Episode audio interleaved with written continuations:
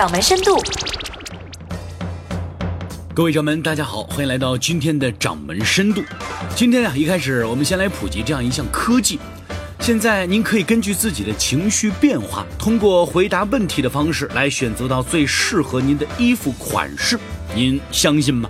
而且呢，现在这个系统已经投入市场，在调研阶段，成熟稳定之后就可以大面积的推广使用。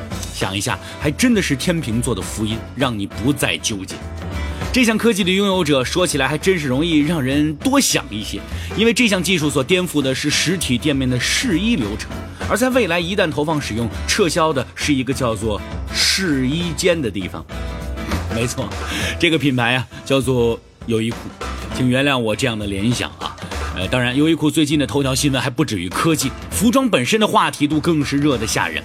和爱马仕的深度合作还没有亮相，就已经让所有消费者不淡定了。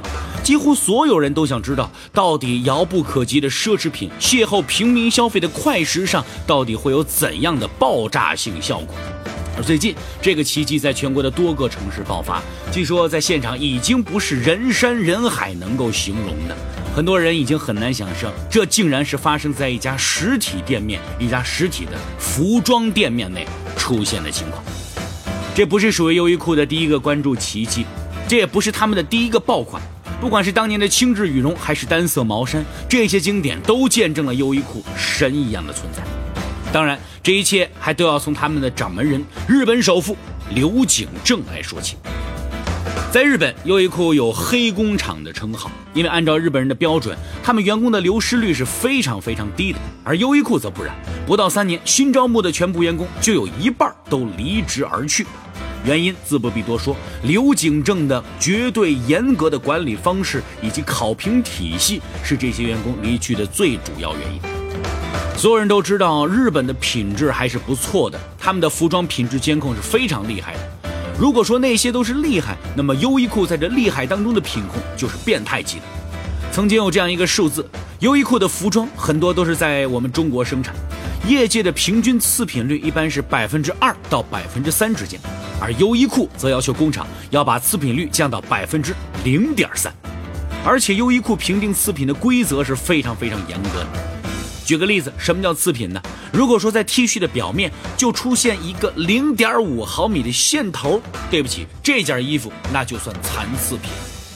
当然，更具有杀伤力的还是刘景正的价格战因素。在和爱马仕的合作之后，更是让低价格也拥有了高逼格，这点尤为重要。您正在收听的是《掌门深度》。咱们先退一步，先研究一下什么叫产品逼格。简单来说，就是产品能够被炫耀的格调。如果真的要追溯起来的话，历史上还有很多这样的典范。比如说，在上个世纪十九末期的巴黎，有一个名叫沃斯的裁缝，人们把他叫做逼格之父。当时所有的裁缝都是在卖手艺，只有他首创了模特穿上他设计的衣服进行展示的做法，后来也就成就了时尚之都的巴黎。一直以来和逼格相关的一个词就是价格，而且是高价格。但是刘景正打破了这一魔咒，超低价格一样也可以有很高的逼格。我们中国有很多做企业的，其实非常应该学习一下刘景正的优衣库，因为我们的制造业擅长打低价格战，不擅长做逼格。优衣库早期给人的印象也是便宜没好货，但是刘景正用最毒辣的行动矫正了这一切。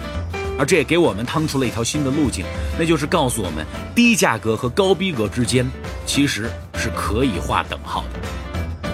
真要算起来的话，刘景正的创业历程并不算顺利，而优衣库也真的算是屡败屡战的典范。早期优衣库的海外发展可以说是屡屡碰壁，因为没有逼格，早期在美国开店的优衣库都是开在郊外，几家店都不成功，最终是灰溜溜的退出市场。那么靠什么来扭转呢？简单，既然显得没有逼格，那我们就来次高大上的设计，要做全球旗舰店。这种全球旗舰店，首先要开在繁华的黄金位置，其次是店面面积一定要大，至少是标准店的两倍以上。而优衣库会在这些店铺当中投入最高水平的产品营销策略以及视觉营销策略。举个例子，要说的话，就看看上个周末在上海发生的优衣库排队疯抢，然后大家伙儿都主动的把不要钱的场景燃烧到沸腾的这个地方——上海。位于上海最繁华的淮海路，这里的营业面积超过八千平方米，甚至被称作是优衣库全宇宙旗舰店，因为它实在是太大了。而优衣库开店一般还真的都是这么干。如果各位仔细回想一下，你会发现，在您的家乡如果有优衣库的话，它一定会是在这个城市当中最贵的地段，而且这店面开的是轰轰烈烈，足够吸引我们的眼球，而且能够把这逼格做到极致，知名度跟随提升。随后再开出其他分店，靠这些分店来不断吸金，所以既有低价格又有高逼格，这才是优衣库真正的秘密。如果真的要仔细分析的话，人们会发现，当年红极一时的凡客像极了优衣库，但是凡客现在遭遇到了非常大的挫折，就是做到了低价格，但是最终却败在了高逼格之上。凡客这两年还没死，而且他们也在做着大刀阔斧的转型。一个重要提升动作就是要改变自己的逼格形象。凡客是不是也大刀阔斧的做减法、推爆品，而且引入大牌设计师，我们不得而知。但是知道师傅的经验足够筋道。